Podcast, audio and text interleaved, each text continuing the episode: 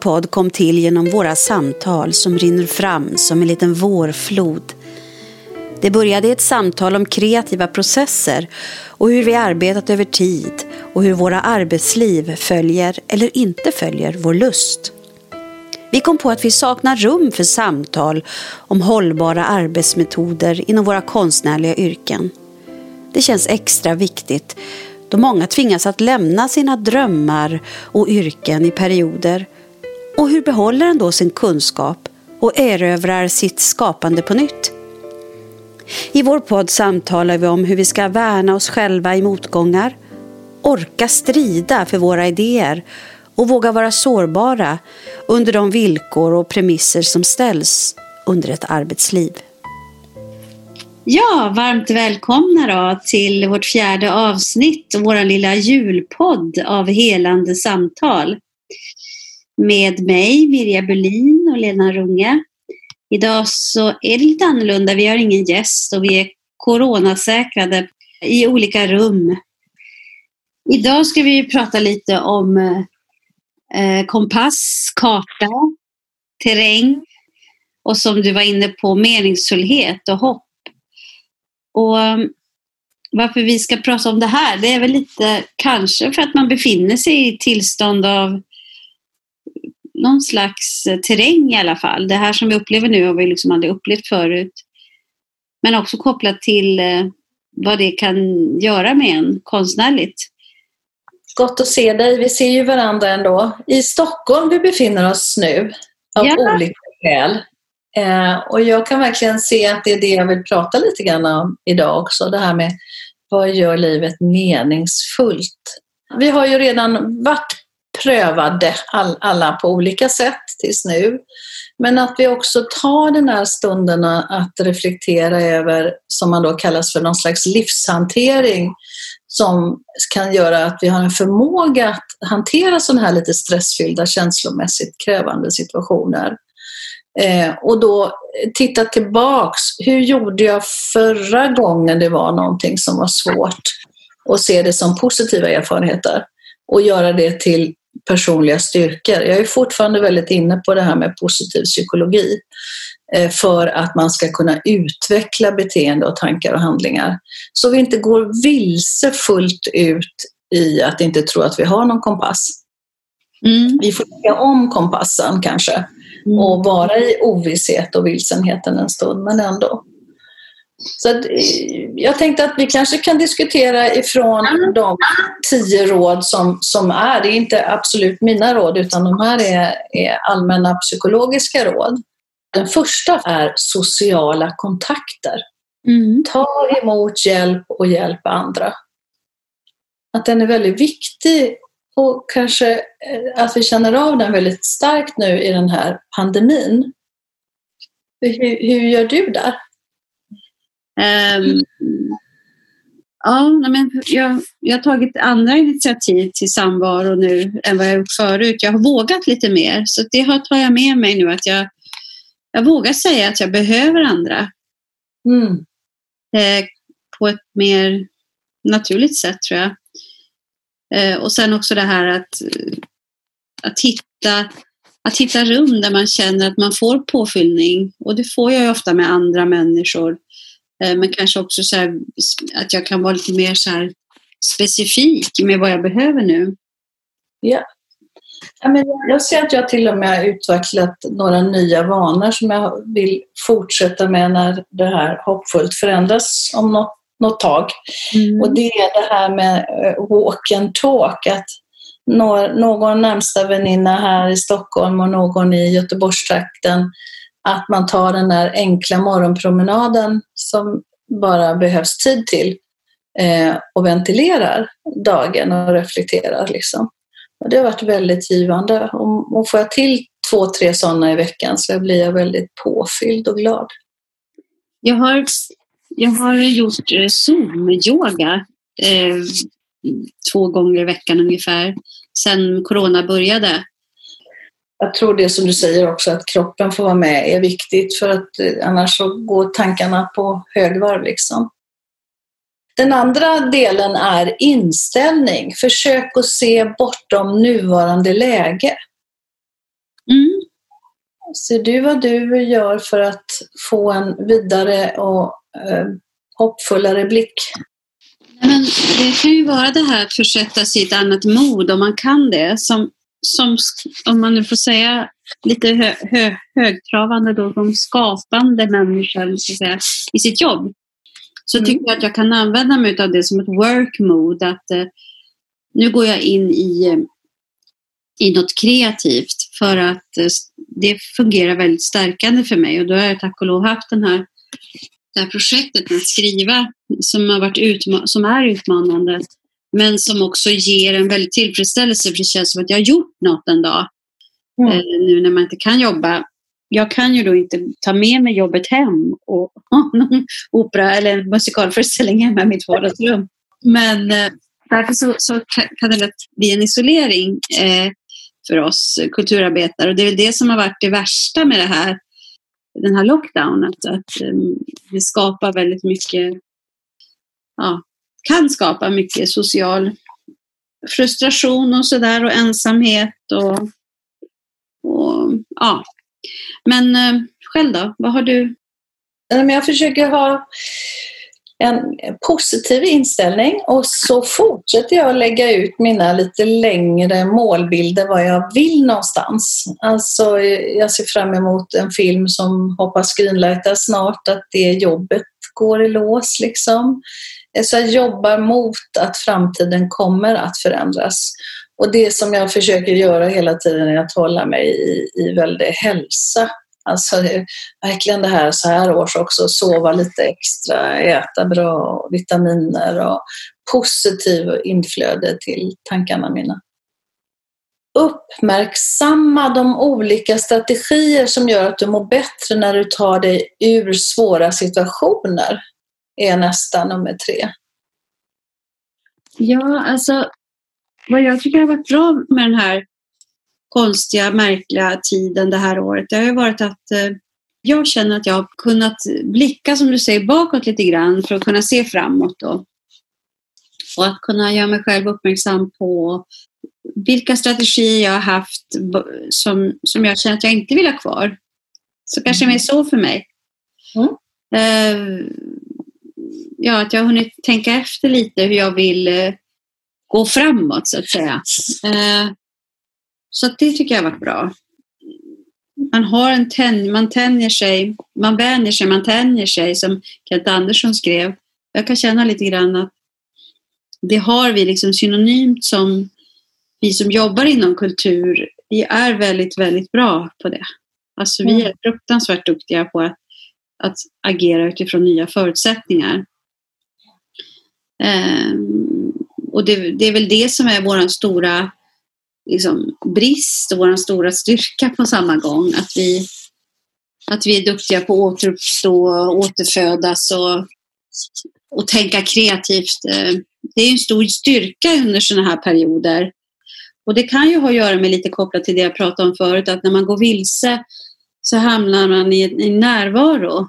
När man inte är i det här vanliga hjulet av att gå till jobbet och göra det man ska från förmiddagen och så lunch och så eftermiddagen och så hem och hämta barn eller vad man gör, laga mat och sådär. Att det ser lite annorlunda ut. Man kanske är med sina barn hemma för att de har fjärrundervisning som jag är nu till exempel. Och att det, att det, det händer någonting med en då. När man bryter sina mönster. Mm. Ja, vi, vi har ju konstaterat att vi är lite olika faser där när det gäller just hur, ålder och familj och, och du har två som du värnar om och i vardagen. Liksom. Eh, mina är ju utflyttade sedan lång tid tillbaka. Men det som jag uppmärksammar på tidigare strategier det är att jag behöver alltid eh, eget rum. Eh, och, och det, jag klappade på mig själv och gav mig själv en liten klapp i att jag såg att jag skapade det ganska snabbt nu när vi då flyttade upp hit till Stockholm för ett år att nu har jag ett eget terapirum två dagar i veckan och jag har ett annat rum där jag kan sitta och klippa och gå till. Så att jag kan lämna den här lilla lägenheten för att få en, en god rytm. Och för det behöver Lena när hon ska arbeta framför allt och göra någonting annat. Annars är det så lätt att det rullar runt i, i, eh, i andra göromål hemma och tankar också för den delen. Men, men det är intressant för att jag känner att när jag skriver så följer inte det rytmen. Jag, jag stiger inte upp som, som jag läst att Jan Guillou gör på morgonen. Sen går han ut på sin ägor eller vad han gör. Eller han kanske bor i stan, jag vet inte. Men, men eh, jag, har, jag märker liksom att det, är väldigt, det tar väldigt mycket tid att hitta ett skrivarmod. Mm. Eh, och det, det går liksom in i vardagen. Så man känner sig lite brutal nästan för att det, man, man försöker hela tiden hitta, hitta in i, i berättelsen eh, och komma djupare och djupare, lager för lager. Och det är liksom ett, eh, det är som att bestiga ett berg. Faktiskt. Men du har ju skrivit förut, så du kanske har redan några eh, saker som du ser är, är bra att ta till? Jo, absolut. Ja, men, eh, ensamhet, ensamhet är ju väldigt viktigt för skapande. Eh, det märker jag ju. Så det här med ett eget rum tror jag är jätteviktigt. Um, och det förändrades nu genom att du fick ett barn som skulle ha hemundervisning, för annars hade du det innan, ja. eller hur? Ja. Och jag har inte fått mycket gjort av den här egna tiden, för man behöver lång tid för att kunna komma in i innan man är mm. där, så att säga. Jag tror att jag har lärt mig mycket genom att jag lever med någon som skriver då just nu också att Eh, den personen har en väldigt fast rytm att klockan, klockan halv nio så går det igång liksom och då är det bara också att jag ska vara ur den här lilla lägenheten eller så har han förflyttat sig. Så att, eh, att, att vi har fått den rytmen båda två då. Mm. Jag tycker den är bra, den passar mig nu. Mm. Men då har jag inte hänsyn till någon annan än mig själv. Mm.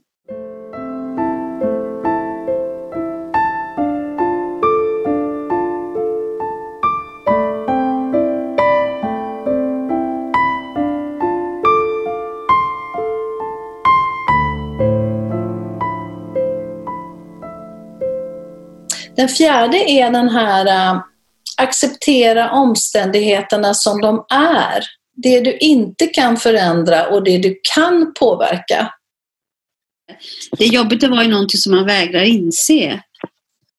Och, och, man kan ju höra det gunget lite grann när, äh, när det handlas så hör man frustrationen nu äh, istället för att inse att men nu, nu framförallt det som kanske står närmst är att pandemin kom tillbaks en gång till och, och skördar på ett annat sätt den här gången och att vi måste alla hjälpas åt för att liksom ta hänsyn till andra och oss själva.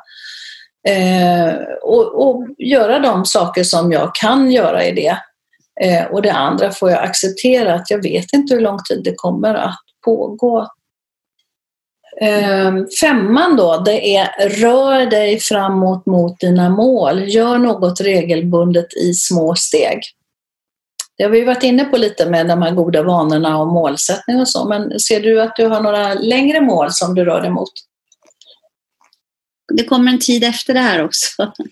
Mm. Visst är det bra att ha lång, långsiktighet trots att det inte känns möjligt nästan nu på något, på något sätt. Ehm. Och sen de här små regelbundna stegen varje, varje dag helst då. Att de också, det är både de stora och de små målen som gör skillnad. Ehm, jag, jag, jag ser att det är väldigt viktigt för mig att ha tagit ut en kompassriktning, att det här är dit jag strävar och, och vill. Sen kanske det, jag går vilse många gånger när jag kommer dit, men jag har kvar min önskan och viljan att komma dit. Eh, både när det gäller relationer Eh, och eh, det kreativa fältet. Liksom. Det här skulle jag vilja få medverka inom eller vara delaktig i på något sätt. Eh, och små steg kan ju vara då att man knackar lite dörr och säger att nu är jag på plats och är tillgänglig för något som du sa tidigare att jag skulle kunna tänka mig göra mer av det eller mindre av det kanske också ibland. Den sjätte då, det är den här agera i mesta möjliga mån undvik inte problemfyllda situationer. Mm.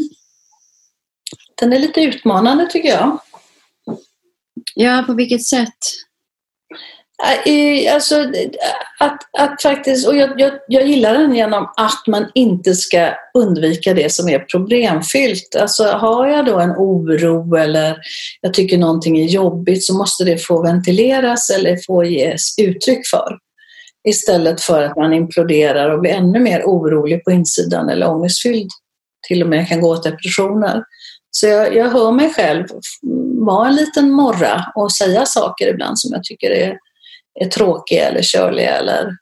Och jag hör också när jag pratar till exempel med min äldre mamma nu då, eller gamla mamma, att, att jag ger henne utrymme för att få kvirulera, som det heter lite fint, eh, över sakernas tillstånd. Så att det kommer ut någonstans. Ibland så kan jag känna att eh, mina resurser, eh, i och med att mitt yrke är som det är, det är så himla svårt eh, med arbeten och det är, det är mycket konkurrens och det är få arbetstillfällen och sådär. Då kan man ju känna ibland att ens resurser liksom falnar och det är väl det som man känner under corona. Att liksom, oj, jag, jag bleknar, jag, jag torkar, falnar för att jag inte får göra det, det, det, det som är mina resurser och det som också ger mig kraft, så att säga. Eh, så att därför så, så är det en ganska svår tid för oss som är vana att uttrycka oss på det här sättet och ha det i systemet. Det är ju det är en kunskap som man har odlats i, ja, som jag på med liksom sedan jag var 22 professionellt. Så det börjar bli några år nu. Jag tror det som du säger är jätteviktigt, alltså för att man kan på annat sätt mäta att ett, ett hantverk går ur kroppen eller erfarenheten efter sju år om man inte får praktisera. Ja. Så att jag försöker också, som du säger, hela tiden praktisera, inte genom att sitta och, och klippa tomluft, men alltså hålla igång mitt öga. Det får man ju till exempel att vara lärare då. Då får du gå in i andras och formulera det som hoppfullt är en, en god handledning då. Mm. Eh, du blir inbjuden i andras rum som praktiserar någonting. Mm. fortsätta det egna eh, praktiserandet. För jag, jag har verkligen varit med som det som du säger att om man har hållit uppe för länge, säg att det inte blir några filmer på fyra fem år, så börjar man bli ringrostig. Eller som jag brukar säga, nu är min verktygslåda utan färg. Eh, och så sjunde då, så är det möjligheten till utveckling av sig själv. Ge näring åt en positiv syn av sig själv, utveckla självförtroende för dina förmågor och att kunna lösa problem. Det var väl någon som sa det att, som att eh, det är inte mörkret som skrämmer oss utan det är ljuset. Mm. Alltså att, eh, för jag kan känna sådär att att jag kan, jag kan också bli rädd för, för det som känns ljust eller, eller det som känns lätt. Eller, men, men nu, nu så har jag liksom känt på senare tid, och det tycker jag känns jätteskönt, en längtan över, att, över det, eh, mm. efter det.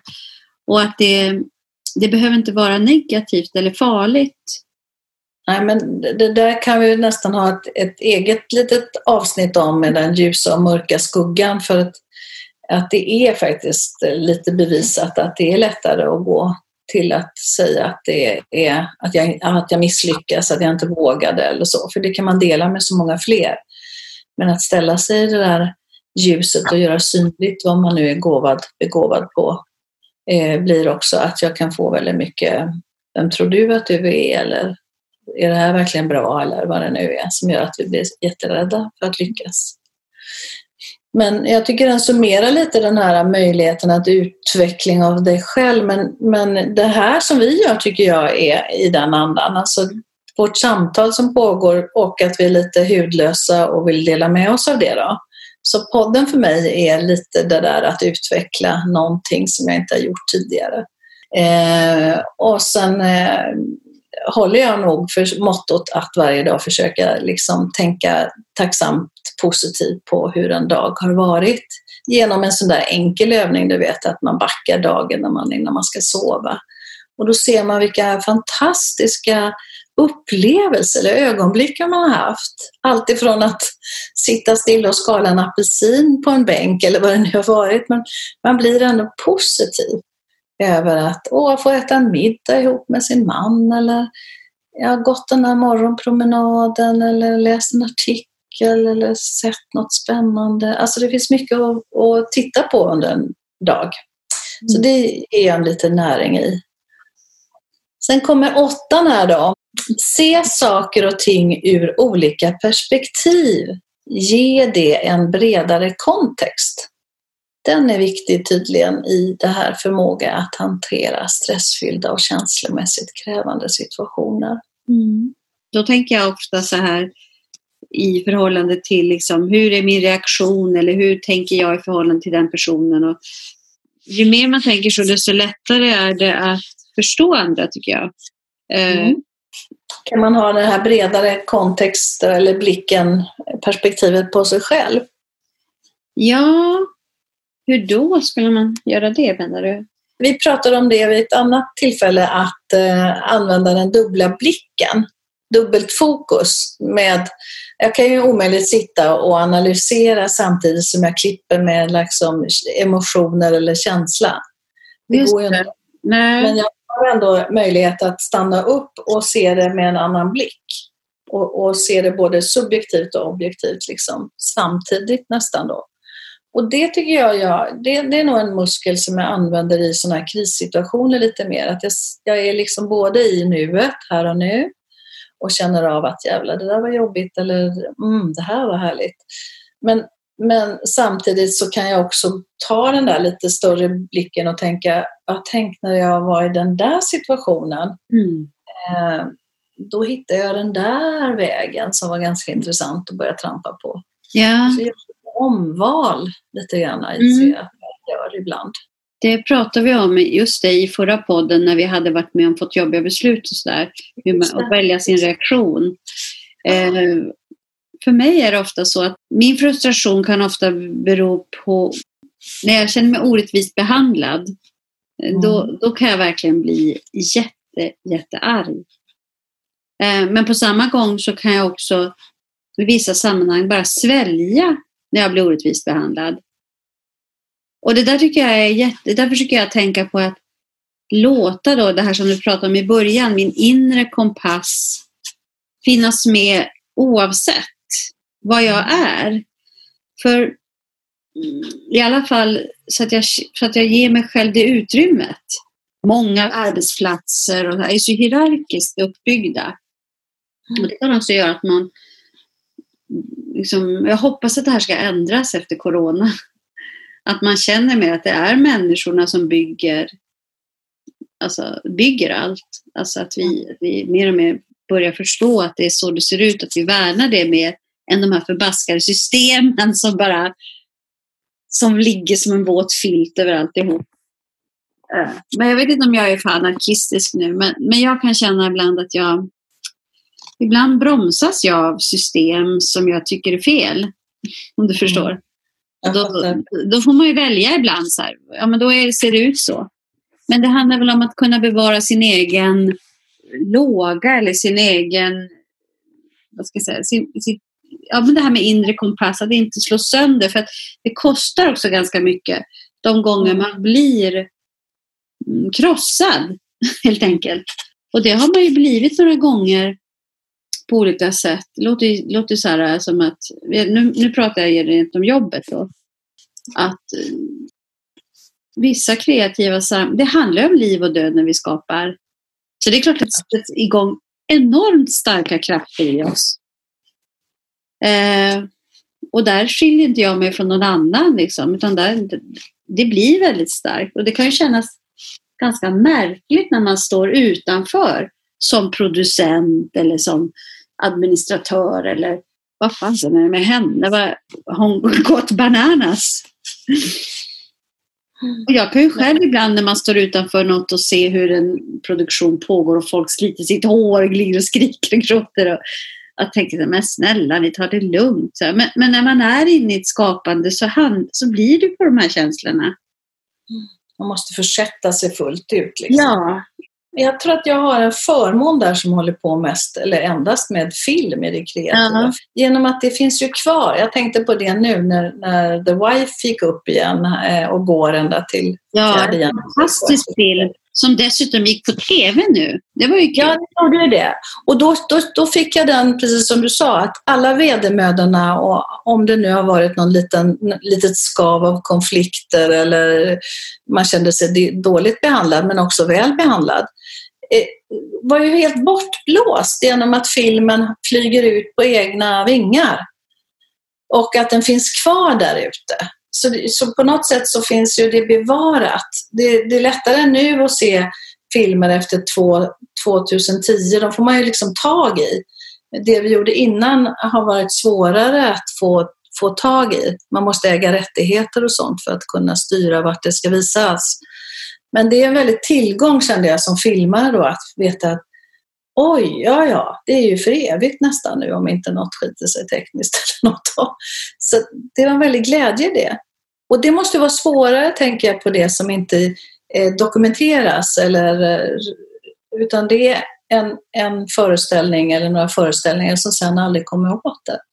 Exklusivt. Lite som Laguna, Anna Laguna pratade om att vilja ge precis den här publiken som sitter det där ögonblicket allt. Mm. Eh, sen finns det inte en möjlighet igen. Och det som klippare så är, är jag inte i den situationen utan jag skapar det ögonblicket som ska bli förevigat eh, och visas för publiken om och om och om igen. Så det är lite skillnad där tror jag.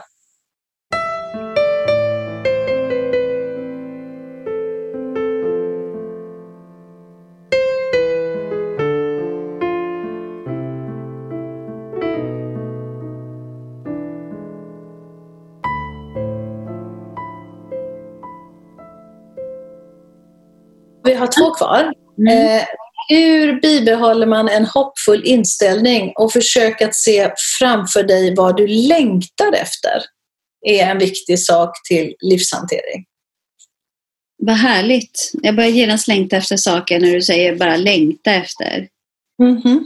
och det, men det är också ganska skönt att få längta efter saker. Mm. Um, men visst, det fyller ju en med positivism när man tänker på det bara. Eller hur? Mm, man blir ju bara glad när man tänker så här, åh, jag längtar efter det och det och det och det. Ja. Jag bara tänkte på en, en, en liten kommentar som min, mitt lilla barnbarn sa här. Hon sa så här, jag vill snart gå barfota i, bland blommorna. Och då såg, man kände hela sommaren tog vid i hela kroppen. Liksom. Och det var att vi pratade om en plats, så det väckte hennes sommarminnen. Så den där längtan gör ju att vi färdas så snabbt eh, tillbaks till saker och fram i tid också. Att, ja visst, det kommer ju ändå komma en sommar igen efter hoppfullt en fin jul och vår och allt vad vi ska ha framför oss. Så att jag, längtan tycker jag att man kan vattna på ordentligt och det är ju det där paradoxala i när jag kan se in i terapirummet och när man gick egen eller går egen terapi att, att längtan kan också vara förknippad till vår största rädsla. Våga uttala det som jag verkligen på djupet av mitt hela hjärta, väsen längtar efter. Då gör jag mig väldigt naken och synlig i men, nej, jag, jag håller med. Jag tycker det är jätteförknippat med rädsla, för mig i alla fall. Mm. Och sen så tänker jag också att eh, för att jag ska få tag på min längtan så känner jag också att jag måste tagga ner lite. Mm. Jag tycker längtan försvinner när man lever i ett högt livstempo. Det finns inte plats för den för man hinner inte man hinner känna de här korta liksom, längtan, som man längtar vad man ska ha till middag eller längtar till vad man ska göra på helgen. Men de här djupare existentiella behoven, eh, det är som att någonstans borta på någon fjälltopp, långt borta ligger de och, och fladdrar. Men att nå dit känns som att oj, när ska jag hinna dit? För innan dess ska allt det här, det här, det här, det här hända. Jag tror att det är väldigt vanligt. Och jag tror att det... Eh, ja. Och jag kan också bli så här jag tappar bort med alla andra reportage som så här, längtan och vi gjorde läng vi, våran dröm besannades. Vi köpte ett hus i skogen och började odla och ha lama djur och börja sticka och skicka ja, men, och jag känner så ibland att, att, att längtan också blir så förknippad med prestation för mig. Och det tycker mm. jag alltså det är mitt stora aber här i livet. Att det mesta mm. nu för tiden, i och med att allting är så förpackat på något sätt, jag kan inte förklara det, så tycker jag det här, det här som kallas autenticitet och det här, alltså det, det, det, det, liksom, det blir något som jag längtar mer och mer efter. Så här, vad, min autenticitet och min egen min äkthet eller andra människors äkthet och nå fram till de här rummen. För att jag upplever liksom att det är så mycket många barriärer nu som man ska ta sig igenom på något sätt. Eh, så att, eh, ja. Märkligt. Jag, tänk, jag, jag får liksom återigen åt motsatta hållen genom att hela samhället har gjort en extremt hastig inbromsning. Mm. tycker jag att, eh, ja, bara nu när jag under den här veckan har bott i Stockholm då, att det har varit en större vänlighet, man tittar på varandra, inte bara i skräck över ska du andas eller hosta på mig, utan eh, man håller upp dörren, alltså, och man går långsammare. Och mm. har man en liten chans så kan man liksom på några meter prata några ord. Det har inte jag upplevt på flera år här uppe. Mm. För att hastigheten har varit så snabb och alla är på väg och likaså sig själv då. Mm. Eh, så jag tycker att det har hänt någonting i det som jag hoppas kan vara bestående i att den här höghastighetskulturen inte har så mycket värdegrund mm. Av vad vi längtar efter. Men eh, jag, jag tänkte jag skulle komma med ett litet boktips här apropå det vi har pratat om. Det. det ska du få göra efter den sista, för den kommer ja. nog passa. Den sista tian då. Ta hand om dig själv, var uppmärksam på egna behov och känslor. Och då kommer nog ditt boktips väldigt bra för att det är väl ett sätt som, i alla fall jag säger att jag tar hand om. Jag läser mycket mer än någonsin. Eh, jag tittar kanske lite mer på film och tv-serier också. Eh, och samtalet som pågår med några få då, när man kan. Och även du och jag på det här sättet då när vi förbereder oss. Men nu är jag jättenyfiken på boktipset då. Det, det, det, är den här boken Gå vilse, heter den. Och den är skriven av Rebecca Solnit som också har skrivit boken Män förklarar saker för mig. Som eh, har översatts av en göteborgska som heter Helena Hansson. Och eh, ja, men det är liksom en essäbok som handlar om att, eh, om att vad som händer när man öppnar det okända, sig inför det okända och varför det är ett sånt bra redskap i skapande. Att det kan ge en massa näring.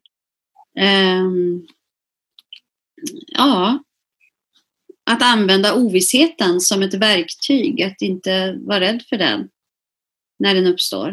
Uh, ja. Så den tipsar jag om och den är skriven av Rebecca Solnit. Då. Mm.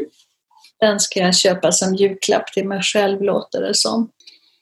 Ja, men då är vi liksom i mål med de här tio råden. tycker jag var jättebra. Det var jag tänkte att jag kan lägga ut det på eh, mm. Podden så man kan läsa de som vill titta. Eh, så man kan hitta dem där eftersom de är så många. Mm. Men eh, vi såg ju att man kan ha ganska som en liten vitaminburk. Ja, men då har vi gjort en julpodd. Och eh, då ska vi ses på andra sidan året hoppas vi. Det gör vi. Det ser jag också fram emot. Ja. Och få lite julefrid och julefröjd också för den delen. Mm. Och hur vi möts och när vi återkommer, det, det, det vet vi inte riktigt. Men att vi ses där poddar finns, och det är väldigt trevligt med alla som hör av sig och ställer lite frågor och har lite andra tankar runt det hela. Det uppskattas mycket. Så en riktigt eh, god och fridfull och fröjdefull jul alla som lyssnar och till dig också Mirja. Ja, och sen ska vi få en riktig julklapp av dig. En visa, kan du inte berätta lite om den också? Ja, den heter Lägg bort din oro. Och det passar ganska bra till den här podden. Och det, den skrevs eh, av Kristina Lugn under perioden när jag jobbade med henne på Brunnsgatan. Men eh, en liten hyllning också till henne och hennes verk som har betytt jättemycket för mig och för många. Och vid pianot sitter Fabian Kalledal och Måns har, Abrahamsson har spelat in. Så tack till er. Och tack till dig Mirja. Allt gott. Hej. Hej. Lägg bort din oro. Ta av din kofta. Håll mig i handen. Fäll upp din sol. Sätt på potatis. Se på mig ofta. Ligg still i sängen. Klä om en stol. Sitt tätt intill mig. Låt sorgen fara. Följ mig till jobbet. Var pigg och glad. Nu ska jag slå dig. Jag skojar bara. Snart klär jag granen. Häll upp ett bad. Vad kan jag ge dig? Jag måste ha dig så mycket nära från topp till tå. Visst är du vacker, men det får ge sig Jag får en ordning på dig ändå. Jag menar allvar långt bortom dagen som jag var van vid. Där fann jag dig i vinternatten i sommarhagen strax in till mörkret som skrämde mig. Blev du min vardag i högtidskläder? Du gör min ensamhet stark och snäll. Du ger mig lycka och vänligt väder och vackra små barn varenda kväll. Vi lägger golvet, vi tänder ljuset, vi höjer taket, vi snickrar frid. Vi blåser kärlek tvärs genom huset. Du är mitt hem med en blomstertid. Jag menar allvar långt bortom dagen som jag var van vid. Där fann jag dig i vinternatten i sommarhagen strax in till mörkret som skrämde mig.